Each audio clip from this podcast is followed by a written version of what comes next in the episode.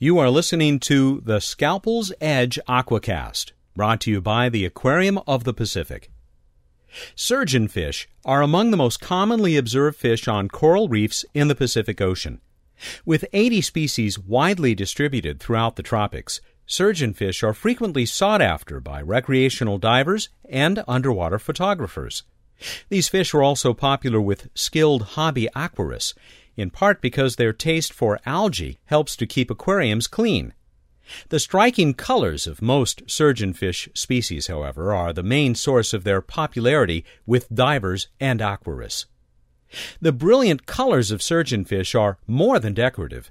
They serve to let potential predators know that the surgeonfish is well equipped to defend itself by means of specialized scales called scutes. In fish, scutes refer to a hard, raised scale often located near a fish's tail. The word scute derives from the Latin word scutum, which means shield. A fish's scutes are less shield like than those of other scaly animals like turtles and snakes, however. Scutes on fish may be strongly ridged, like those of the jacks, or project outward, as in the surgeonfish. The scute of a surgeonfish has a sharp edge, providing the fish with a formidable means of protection from predators. In most species of surgeonfish, the scute is also hinged at the base.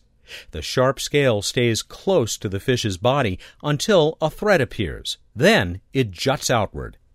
By whipping its tail around, the surgeonfish strives to keep predators at bay. It is this property of the scalpel like scute from which the surgeonfish takes its name. Surgeonfish scutes appear in pairs on either side of the fish's caudal peduncle, the fleshy end of the fish's body from which the tail fin extends. Some species of surgeonfish may have a single pair of scutes projecting from the peduncle, while others may have two or three pairs with which to threaten their predators. Those bright colors for which the surgeonfish are admired also play a role in their defense by highlighting the presence of the blade like scutes. The palette tang, a species of surgeonfish, is well known to many aquarium visitors as Dory from the Disney Pixar film Finding Nemo. The palette tang is readily recognized by its rich royal blue scales and black artist palette pattern.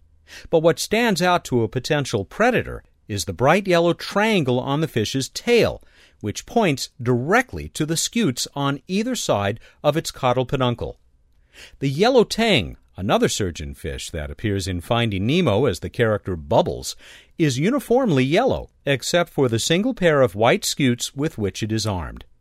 The orange spine unicorn fish, not surprisingly, has scutes in bright orange, while the yellow-tailed surgeonfish's three pairs of scutes are white, contrasting against a black background, and the sailfin tang's scutes are bright blue.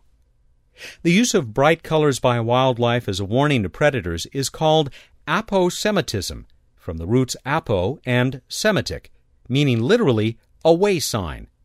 Aposematism may be observed in a variety of species, both on land and in the ocean, from the brilliant colors of poison dart frogs in tropical rainforests to the black and white fur of striped skunks prowling suburban yards.